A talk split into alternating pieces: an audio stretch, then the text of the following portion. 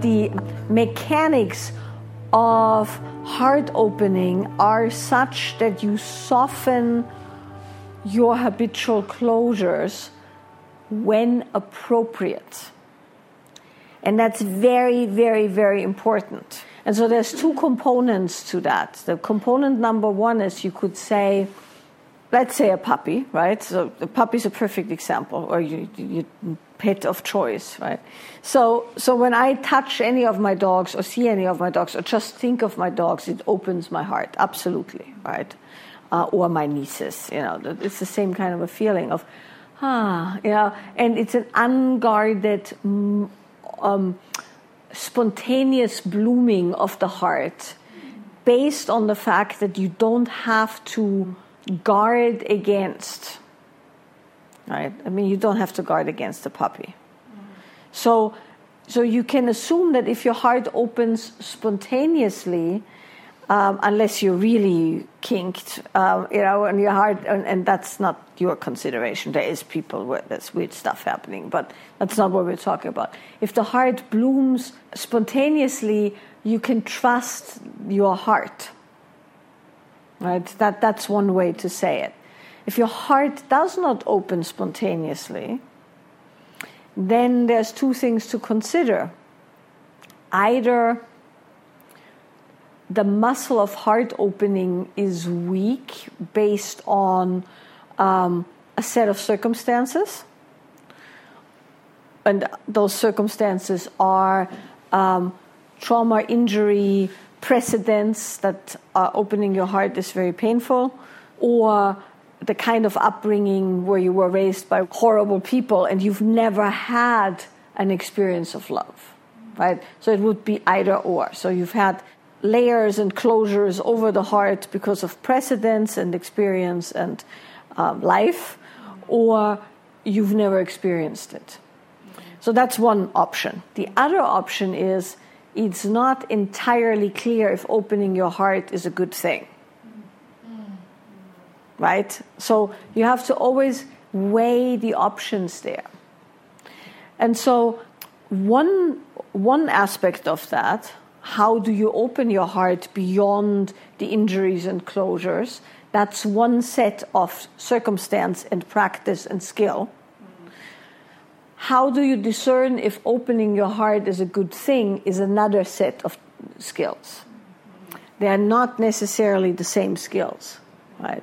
So, one of the ways that you can look at it is if you have closures, constrictions, previous trauma, precedent, and you don't want to be relegated to live a life that's less loving than you want it to be, then you can look at some of the injuries and take care of them, right? So you first nurse yourself in the way that you have uh, compassion for yourself, potentially compassion about other people, that you do the healing needed either through therapy or conversations or inner child work or whatever whatever it takes right? Different people have different remedies and and uh, prescriptions for that. But so you you heal the obvious fresh wounds of that of the heartache so to speak.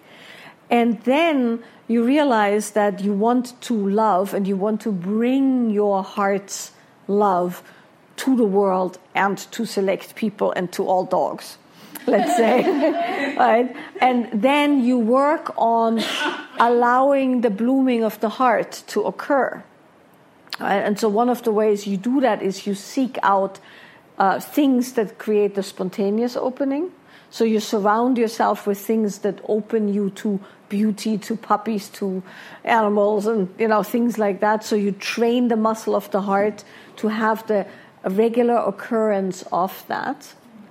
And on the other hand, you relax your constrictions enough and you work with them so you can open your heart despite previous injury if you choose right? And so that's a specific practice where you uh, remember you know like you could do this in something like a loving kindness meditation there's lots of those out there. Steve has one on his SoundCloud um, that's very lovely. It's called the whatever 3D loving kindness, uh, where you feel your heart open towards somebody you love, and then eventually you do uh, meditation practices that allow you to open your heart even when you think of your enemies, let's say, you know, as a way to feel beyond your constrictions. Uh, so that's one option. The other option is to remember moments where your heart opens and really get a somatic sensation of that and bring that into your interactions with people. Another way is to uh, cultivate compassion towards people so that you can have feelings of compassion and openness um, and tolerance towards our fellow humans. Right? So those are all things that you can, can do to create heart openness as a muscle, as a skill. Right? On the other hand, you have to track the opening and closing of your heart as it occurs and correlate it to, in, to um, evidence. So, you're speaking with somebody, your heart feels a bit guarded. And you go, Why is my heart guarded? And then you see if you can relax it, but it's still a bit guarded. And then you go, Well, I don't think I can trust this person based on this evidence or it's just a hunch, right? Then you let it go. Then you see the next person. Eventually, you'll get distinctions. You can go, I had this feeling with this person and then they fucked me over. Mm-hmm. Or I had this feeling with this person and they were hurtful to me. Mm-hmm. Right? Like the other day, um, this guy who my husband knows from way back, who's like this fancy LA hip, well, he, has been hip since the early 80s, yoga teacher, you know, one of the big yoga teachers, came through here uh, on a visit with his daughter and uh, their son. And, you know, we're opening like the, the, the land up so he, the kid can see all the animals and whatever. And he wa- and I just came home from Europe and I'm a bit tired and I'm kind of a little bit, uh, and I, I, just have this feeling, and I'm going, well, there's really no reason. The guy's really nice or whatever. And the next thing he says to me is like, well, you better go home, be home a little bit more because your garden is like feral. And I was like, right? And, and so, so that would be a perfect example. And I was very offended because I love my garden as wild as it is. And yes, it's got a few rough patches because when I'm not here, nobody fixes the sprinklers. But, you know, that's not the first thing you say to somebody no. at their home when invited to pet the animals. And, you know, it's, it's, not, it's not very nice. So I could, I could go, if that, I could go, oh, okay, discernment, right? This is a guy who's a bit snarky. He probably didn't mean it, but that's the way he talks. So he clearly had no feeling sense of who I was. Doesn't mean I'm closed towards him entirely, but I'm certainly not going to be saint like openness to, you know, why? Right? It's not important to be saint like and open. You always hear this love with an open heart despite, well, you know, I mean, unless you are, you know, Saint Therese of something, um, you probably want to have a little bit more discernment of you know opening your entire life and soul and, and emotions to somebody who's an asshole. You can have compassion. Your compassionate heart can go well this guy is just a bit you know uncalibrated. You know i can have compassion for that but it certainly doesn't make me expose myself to him any further. I don't go then oh let me show you this, right? Because let me show you my new writing shade, because you know he's going to say something nasty about it, mm-hmm. right? Just because there's evidence already. That would be a very concrete example of having distinction around whom you open yourself towards, right? And that's just a social example. Of course, if this is somebody you're dating, this is an even more important considerations that you measure and, and track the opening and closing of your heart and you correlate it to behaviors. Mm-hmm. And then, of course, you can go, well, you know what? I don't think the guy is an asshole, he's just uncalibrated. I'm going to say something and then see if it can be fixed. Or you can go, what? This guy behaves like any other guy I've ever dated huh. okay, let me go and talk to somebody about how I behave in a certain way and why I let this occur again and again. So it doesn't matter if it's the other person or you, the calibration has to do with the trust of the heart or not. And when you open your heart, the like you said it beautifully, the concurrent feeling is one of a very deep sadness. And it's not like a boo hoo hoo, uh, but there is a there's a feeling and often you see when people's hearts open they start weeping. I mostly do. Like I sometimes like out of the blue when my heart opens, I'm like you know. And it's not a sadness in the classic sense, but it is the the subtext of the knowing that it's um, finite and that it will go one way or the other, right? And that everything will go one way or the other. The, it, it is the ache of love in a certain way. And that's also something that keeps people from keeping their hearts open or, or opening their hearts because who wants to feel that sometimes, right? And often with those who you love the most, you certainly don't want to consider that, you know, they're on their way out, like we all are. Right? It's just a matter of when, not if. And that's a tough thing to actually um, carry with the love. And so um, often we keep the, you know, with the, because the heart is like an, an iris, right? The, the, the, emotional heart opening, right? You can be completely closed or wide open, but there's a wide range and it can go exactly like iris. You know, the stimulus comes in, you close, and then you know you get used to it and you open back up, as know, and all of that. So most people allow only a certain amount of light to come in, so to speak, uh, that gives the feeling, but not enough opening so that there's the pain because the feeling isn't that deep. So that's something to play with when you do the loving kindness meditation as well. Well, the benefit is that it's very beautiful. You know, it's very, very beautiful. It's also very painful, but it's painful anyway. So you might as well have the beauty with the pain, right? Mm. Because um, we were talking about this a little bit earlier. Um, it sucks. Being alive sucks. And you just have to have lived long enough to know that that's true right? Because at some point you will have lost somebody and shit will have gone wrong and your heart has been broken and your bicycle has been stolen and your house has burned down and, you know, your friends have betrayed you or died or worse, right? So um, you might as well have the sweetness with the pain. And that's the reason why. You are absolutely right. The kind of man who has a better direction than you have has more perseverance, strength, and ability mm. to know where it's going, is another way of saying it. And isn't letting you uh, tell him what to do. Right? So that, that's what we're talking about. We're not talking necessarily about muscles, even though bodily strength, of course, has something to do with it, and also the ability to make money and, and, and handle life, right? But so those are the things we're looking for in your man. And like you said, the guy who doesn't let you, you tell him what to do doesn't let anybody tell him what to do. Right? And is probably extremely oriented towards forging his own path because that's what he's all about. What you like about him is that he knows exactly where it's going and he's going to go there regardless of what happens, right? Regardless that's a guy who, if he's willing to commit, you have to hop on his ride, whatever his ride of choice is. But he's not going to go on yours and he's not going to choose a, a different ride, right? It's not the guy who says, I have a train, you have a motorboat, we're going to settle on a car.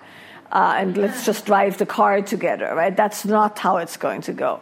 So that kind of a guy, if he is available, will require that you essentially totally follow his program, whatever his program is, which is a bit of a suck, right? Because you might not want to do exactly all the things he wants to do, and you might want to have a life of your own. But more often than not, those kind of guys, as rare as they are, and there are some, um, they also have some other traits that come with that much desire for freedom, and that is they're uncompromising and for the most part, they're not monogamous. Because why should they? Right? When you're at the very top of the heap and you have a choice of every female between 18 and 80, why would you want to commit to one? Exactly, right? So, so now there is the, the occasional rare unicorn, but that's something that I wouldn't necessarily say you should hold out for, you know, because that's uh, that's a potential trap. However, and I'm not saying you should settle for wimpy guys, but you can identify a few areas that you are definitely not stronger than a guy. Right? And and where you are willing to take the lead of a guy without having to have the full package. And then look at guys who have that. Mm-hmm. And that can look uh, a, a number of ways, right? So, for instance, you might be better at adventure and kicking ass, but he has a very deep spiritual grounding and, and direction that you can absolutely put yourself under or, or onto the boat with him, so to speak, or the train with him.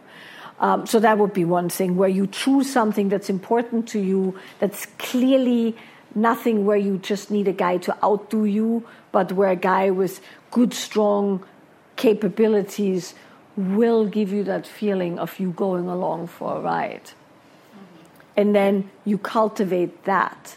And that might mean there's a few areas of the relationship where you by far stronger. And then there's other areas of the relationship where he's by far stronger. And that actually works well because then you can maintain your independence and your uh, trajectory where you want because you're not choosing him in those areas like he does whatever he does and you do whatever you do. But then you have areas where you, so to speak, follow him and he is the expert. And then there might be some areas where he follows you and you are the expert. Right? And that's that's very doable. So the key isn't to only be with men who are you know so far ahead of you the key is to identify areas where you would respect the man no that are ideally not your areas of expertise. Because for the most part, and this is true for most women in most situations, if you are really good at something in that domain, meaning in what we now casually call the masculine domain, it's a bit more com- complicated and nuanced like than this, but let's just call it that. It's going to be hard for a man to be better than you. You have cultivated those skills. So your sexual preference is clearly in the in the surrender realm, right? So is mine. But some of my greatest gifts are in the kick ass realm, right? By far. I would say that probably 70% of my greatest, you know, things are clearly in the kick ass realm. And so it's going to be hard for a man to beat me in those areas because I learned those things. I learned them well. I practiced them a lot. Um, I bring an enormous amount of energy and, and power to those areas. So it's going to take some pretty amazing creature to be better than me in those areas. So if I'm looking for a guy to beat me in those areas, there's maybe five worldwide or so, right? and that's um, and probably all five of them are married. Or otherwise decrepit or something right? So so that's not that's not the one you want to hold out for. But there is areas where i totally trust somebody to show me the way so to speak. And those are the areas i'm then focusing on it's not an archetype because these men exist, right? So, meaning it's not a myth. you know, it, it's almost a myth. It's like the unicorn, but there is men like that. And a lot of women want those men, right? So you could say it's the quintessential expression of a certain kind of archetype or disposition. Not the only one. There's many, many uh, expressions of men. But if you tend to want to date men and you want that or th- that kind of an archetype or, or um, expression, you are looking at the, the traits that Heather um, right. described. You know, when I have time on a plane, um, which is really the only time I have time, I sometimes, for the sake of exactly what we're talking about, put myself in different positions relationally to see how that would be. Or I look at people I know who are in specific relational uh, circumstances and kind of feel through their body what that's like, right? And so if you would imagine um, the kind of Heather scenario, right, where she found the man who is so much better in all areas, um, including the ones that she's really good, and she can just become like the the, the gummy bear, the slinky gummy bear of feminine wonder, right? Well, imagine being that all the time it gets a bit old. I mean, I mean, there is people who want that, but the people who want that usually want that because they don't have what it takes to do something else. And then when they grow a little bit older or have a little bit more experience, then they have to suddenly individuate, right? And that's not the same thing as having had it and letting it go, right?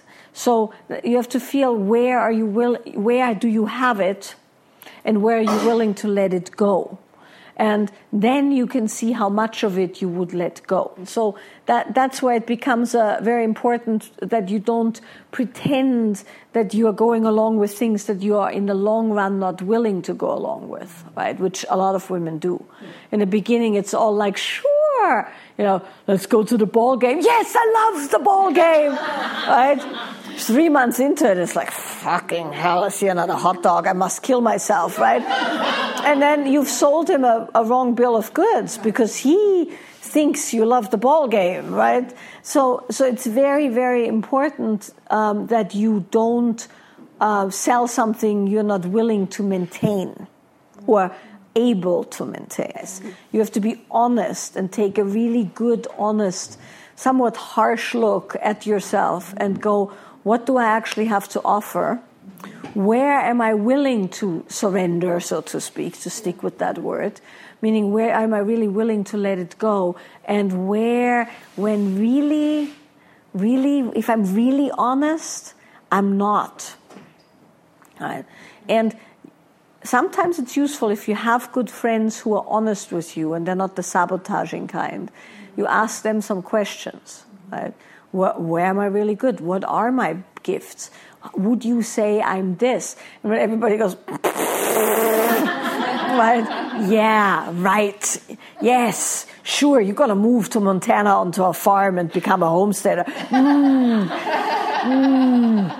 You know, your high heels not gonna do so good on the farm. Oh no, no, I'm fine. I'm ready for nature. When everybody goes, yeah, right. Then you're probably kidding yourself, right? If people say, yeah, you know what, I can see you could do both, or you can, you know, it's not that important anymore, then you pursue that particular thing. There's this woman who I know nothing about, but she's like the, the pioneer woman. Have you ever seen her? What's her name? Ree Drummond or something like that? She was some city woman who uh, you know, had like some career and everything. Do you remember the details? What was it? Yeah. And she used to have this website where she, you could see her can and like she has kids and she'd do vegetable gardens and she went with it, right? She literally, she met this guy who she calls, I think, the cowboy or something like that.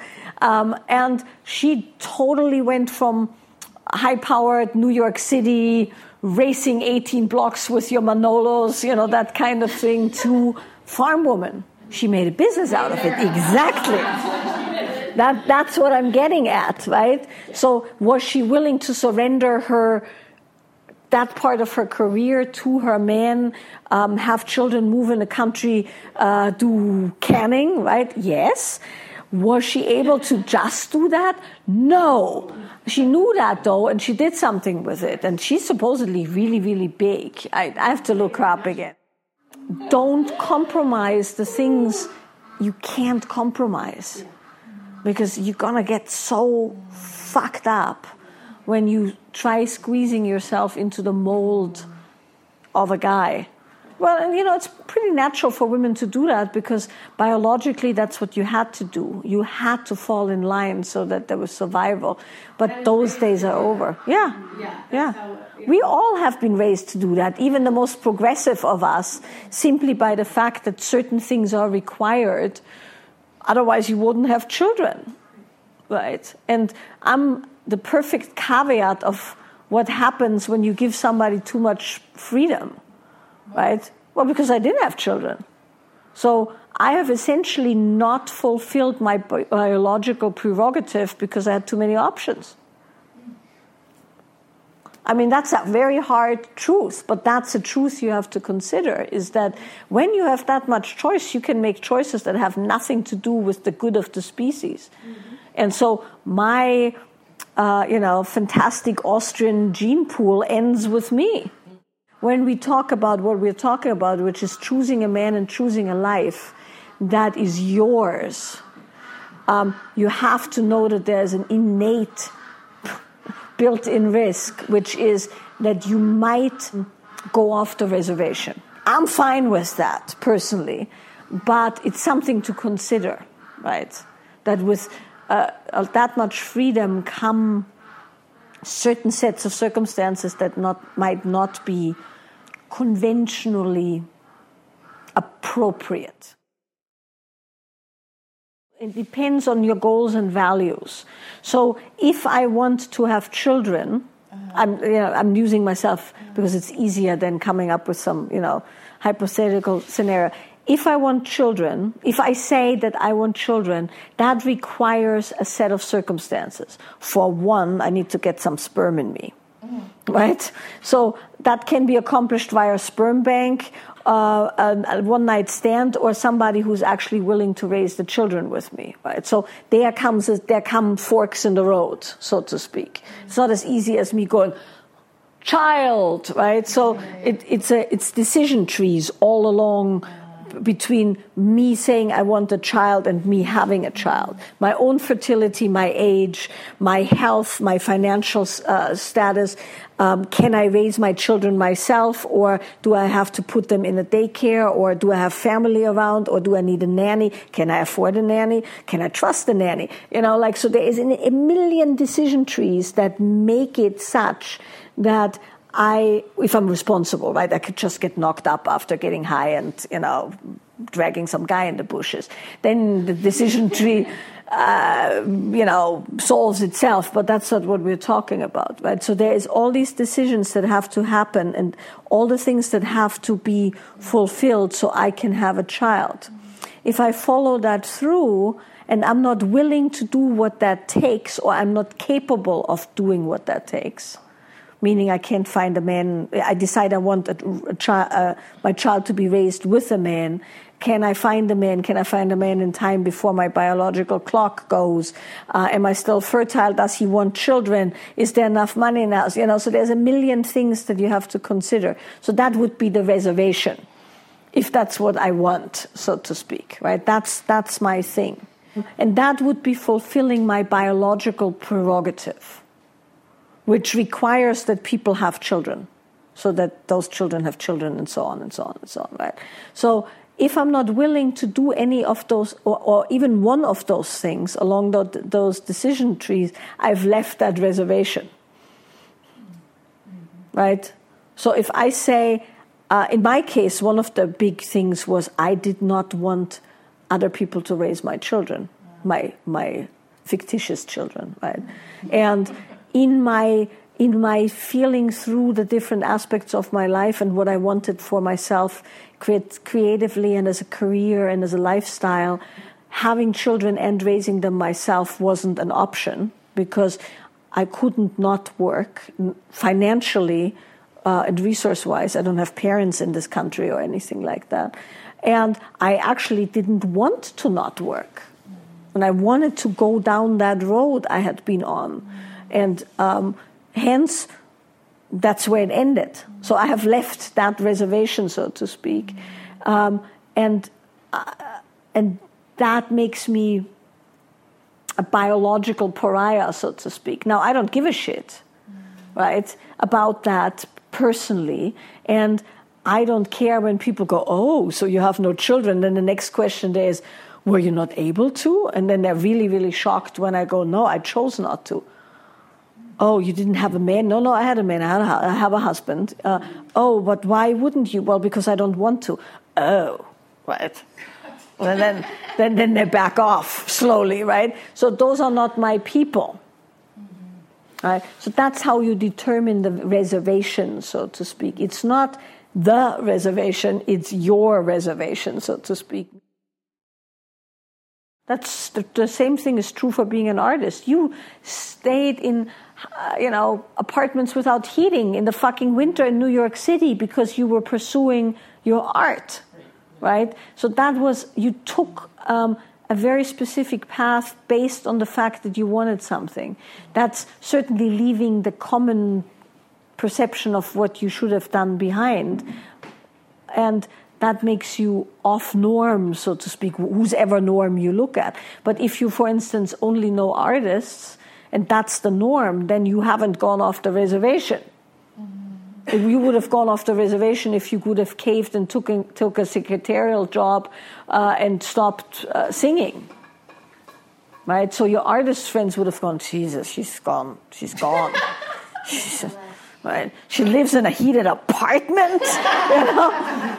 She's totally off the reservation. Right? So that's that. You have to see it. It's context specific. It's a matter of practicality. It has nothing to do with compromise. It has to do with the fact if Heather would want children, then there is a set of circumstances in place that has to do with time right. and her youth and her looks and her market value. Right? That, that's a, a, very brutal thing to say, but talk to any man, particularly the men she wants. Right? And I'm not saying she should compromise in the sense that she should be with a guy who isn't reaching her levels. I'm just saying she can be with a guy who doesn't reach her levels in the areas where she has competence. Mm.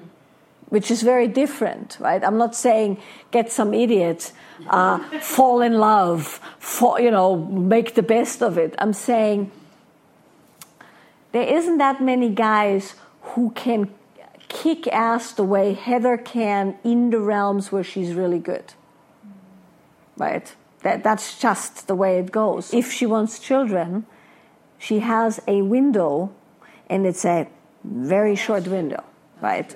So that's what I'm talking about. And when you've had children, uh, when you've been divorced, when you've had uh, financial support, when you've essentially for a lack of a better word, have retired that particular thrust of your life, you can wait 10 years because it doesn't matter, right? It's not a matter of an essential part of you never being able to be fulfilled, right? And I wouldn't suggest that Heather wait 10 years. I've worked with over 40,000 client hours in my lifetime, and I can tell you that the precious snowflakes who waited and waited and waited did not end up with good men mm-hmm. now in their youth now when you are done with the first round so to speak mm-hmm. you can take your time you have distinctions you have experience you know exactly who you are you know exactly what you want uh, but that's not true in your 30s for the most part some people are super advanced but if i would have married in my late 20s fucking hell, is all I can say, right? So, and if I would have married who I thought I was supposed to marry in my late 30s, would not have ended well, you know. And I had that option because I wasn't going to have children. Um, I didn't get married till I was 37, right? So I did wait and wait and wait. But I could do so because it didn't, you know, my eggs weren't an, a consideration. And furthermore, what she's talking about is a very specific kind of a man, very specific kind of a man. And that particular man isn't interested in commitment. So if you hope you can turn that kind of a man around, it's not going to happen. I know several of those men, like four or five of them, none of them is in a conventional relationship. If you, you know, in your 30s meet a guy, let's say in your early 40s or so, right? And he hasn't committed yet, he hasn't been married yet. So there's no evidence yet that this guy has the material, that the, the, the, the fortitude for a long term relationship if he hasn't had one by 40, let's say, right? If the best he could ever do is like a year and a half and he cheated on the side or so, run, run, run, run, run, right? Really fast.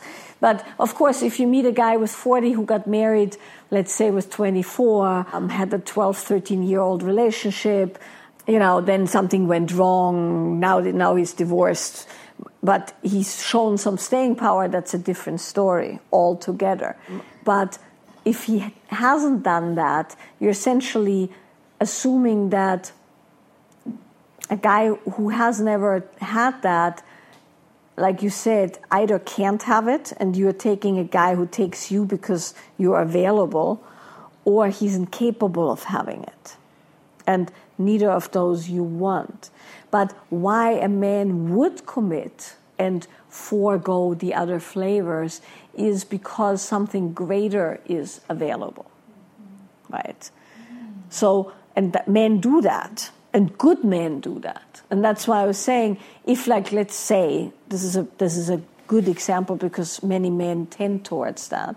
If you find a man who has a very strong, let's call it spiritual orientation, let's just call it that, whatever that means to you, um, that doesn't mean he's necessarily religious, but he's a man of God, so to speak, right?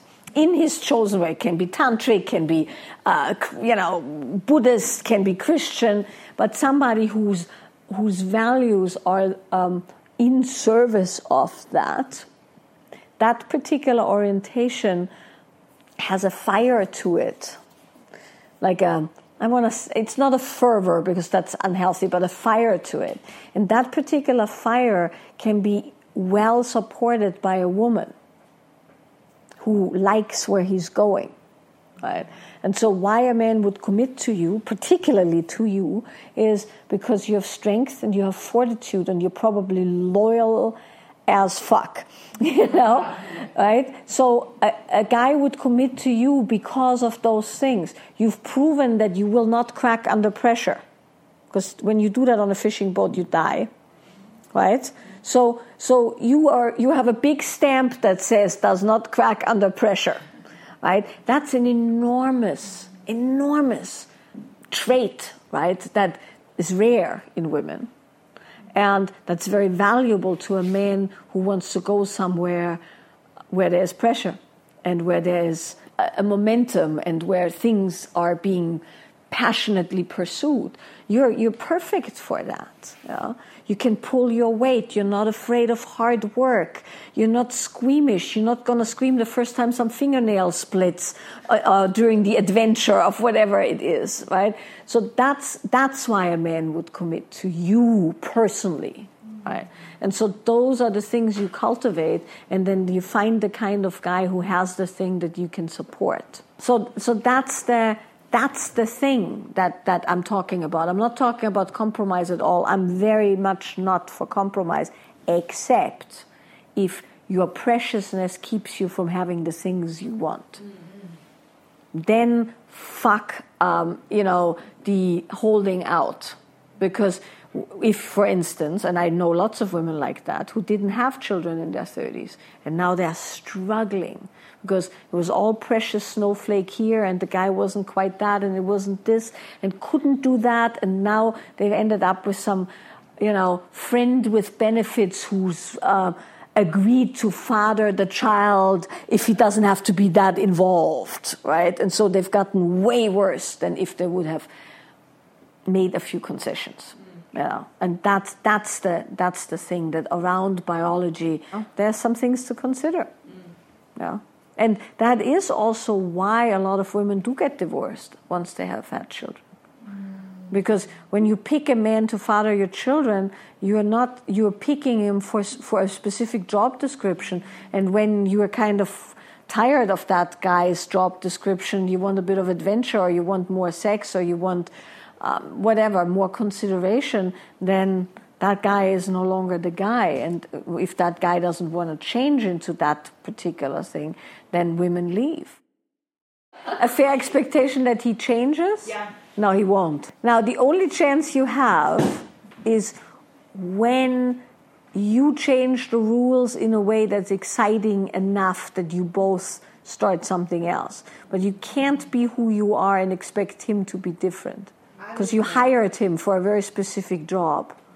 Right? You have to really understand that that why would he? Yeah, well that, that's a very very important consideration a very, very important consideration. It can be done. I'm not saying it can't be done, but it's not because he's w- willing to change because of you. That's never a good idea, right? Because you, because you're forcing, because you're saying who you are is no longer good enough for me.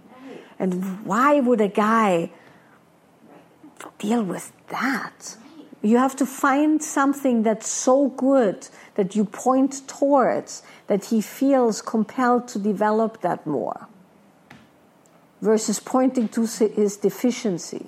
If, if essentially, if the guy comes to you, if your husband comes to you and says, Look, I loved you and I still love you, but I, I, you know, I don't think you're hot anymore because I want a brunette with big tits and a big ass, and I want to fuck every day, and uh, I need you to have a Spanish accent, right? what are you going to do with that? That is what, when you say, I want you to be more burly, it's the exact same thing as saying he wants you to be Salma Hayek. Right? And you're not Salma Hayek. However, right, if he feels the fiery nature of the Salma Hayek, I'm making this up, right? Right? and you have a moment where you display some of that. Mm-hmm. And he is over the moon. Mm-hmm. And he can't keep his hands off you. And he's just like, oh my God, when you did that thing with your hips. And I mean, this is a silly example, right? Because it's much bigger than looks. But then you suddenly like, you're going to be swishing down the hallway. Mm-hmm. But not because he said you are not that, right? So the only way that he's going to willingly change without you telling him is that when he even displays a tiny little percentile of the thing that you consider, let's say, burly, you are essentially frothing in orgasmic ecstasy. Right? And when he doesn't, you ignore it. Yeah. That's your only chance. If you start nagging him, it's not going to happen because one of two things will happen. He'll do what you tell him to do. You're going to feel like he only did it because you told him, and it's not quite it anyway because you told him. And what do you know about Burley, really? Right? You don't. Uh, you know what it feels like when it feels good, but you don't know how to get there. So if he's doing it, he's your bitch or your little boy. If he's not doing it, he's an asshole. Right? But if he's displaying even a moment of something that feels like it's in the vicinity of the thing you want, right? You must be ecstatic. So discipline is discipline. So another way of saying that is practice is practice, right? So you, you can interchange these for the sake of our conversation, not for the sake of all conversations. But if you commit to a daily practice, um, or if you commit to a daily discipline, right, the practice needs discipline and the discipline needs practice. So you have to kind of look at it in the sense that there are the stories that hold you back, there are the fears, there's the inner critic, there's all of those things.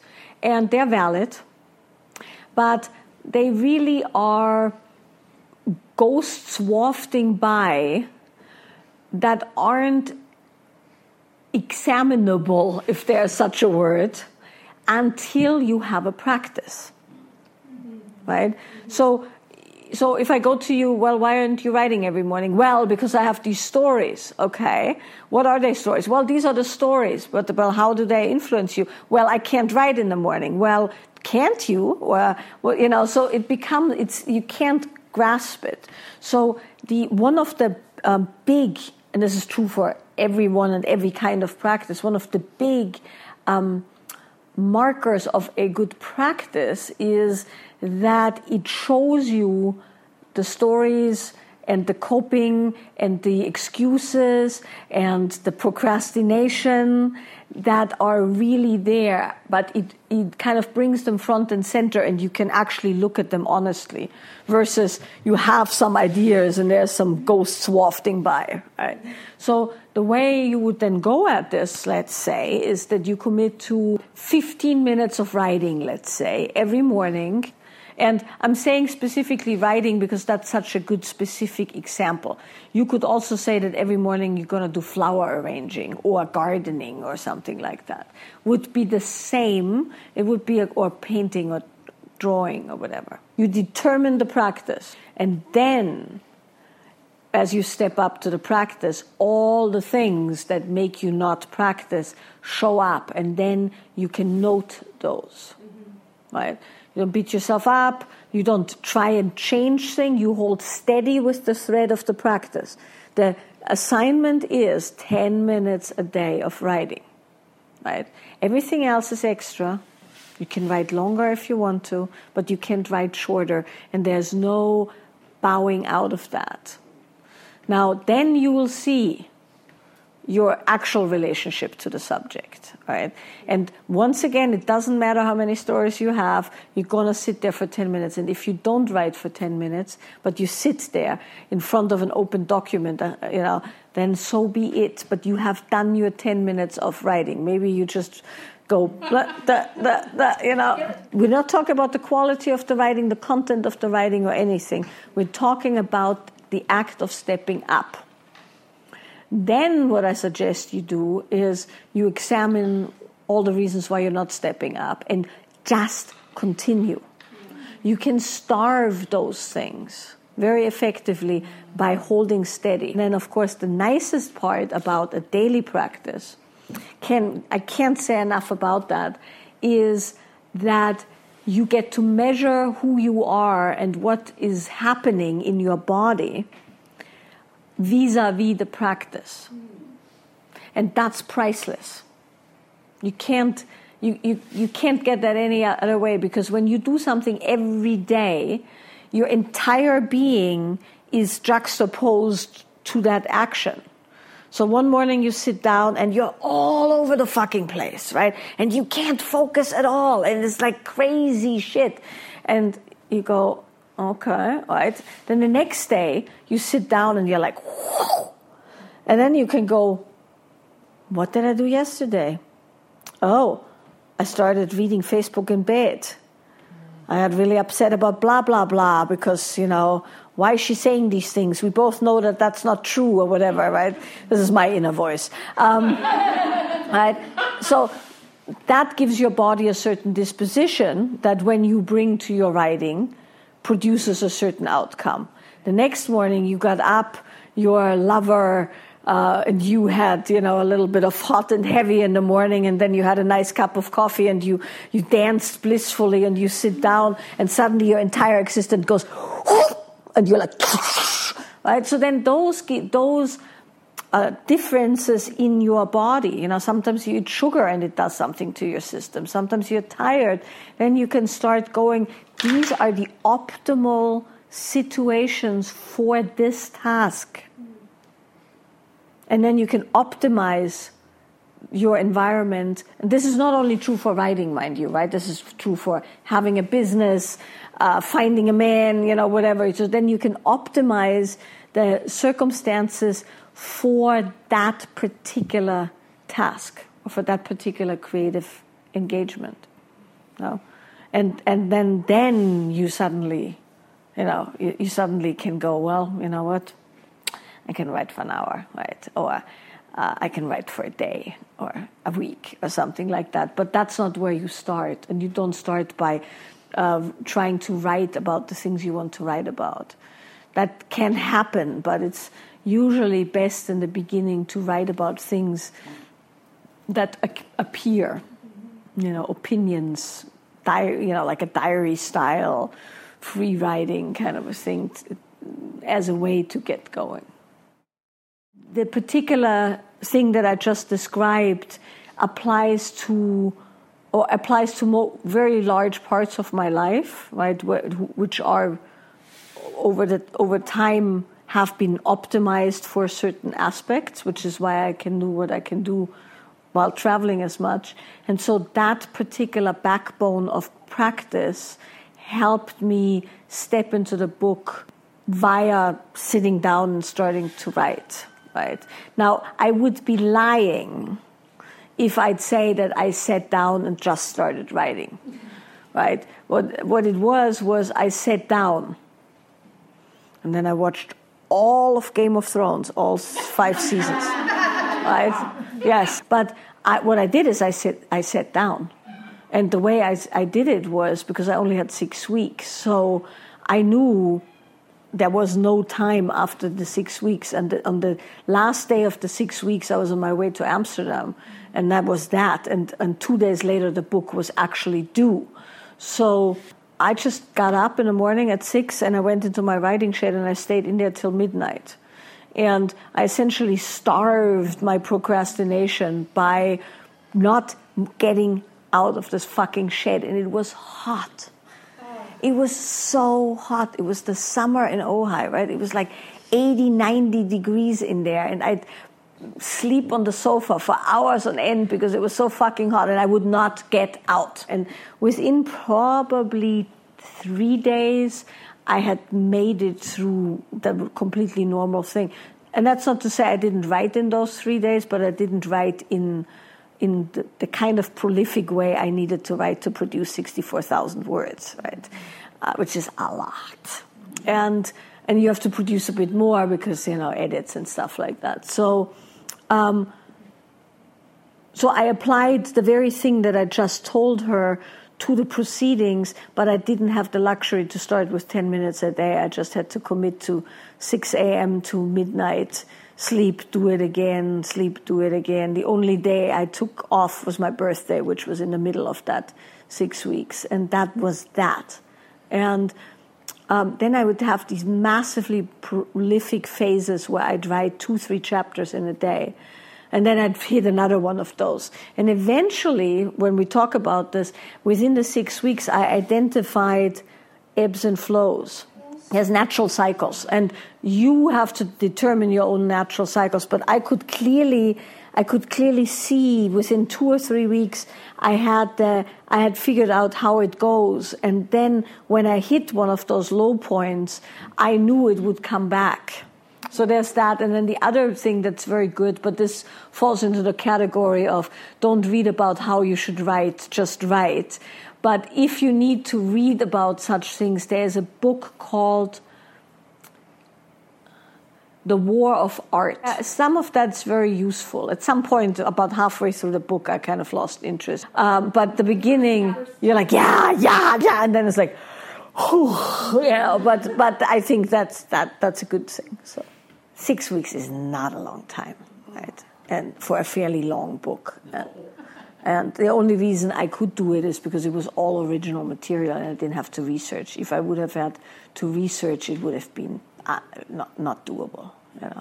So I once, uh, this is the last thing I want to say about that. I once uh, stayed at the vacation home of a guy who is considered like the one of the big authorities on the I Ching, which is kind of a divining system, a Chinese divining system don't worry about it because uh, he clearly wasn't the expert because in that particular uh, summer house or summer cabin was an entire wall of I Ching books that where all the passages that he had taken into his books were highlighted and oh color coded.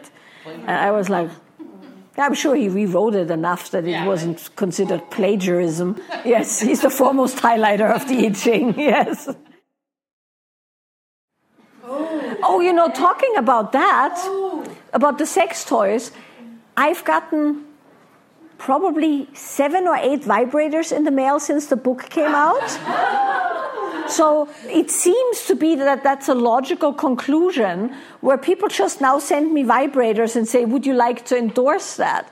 And it's like, No, I don't believe in vibrators. believe in sensitizing, you know.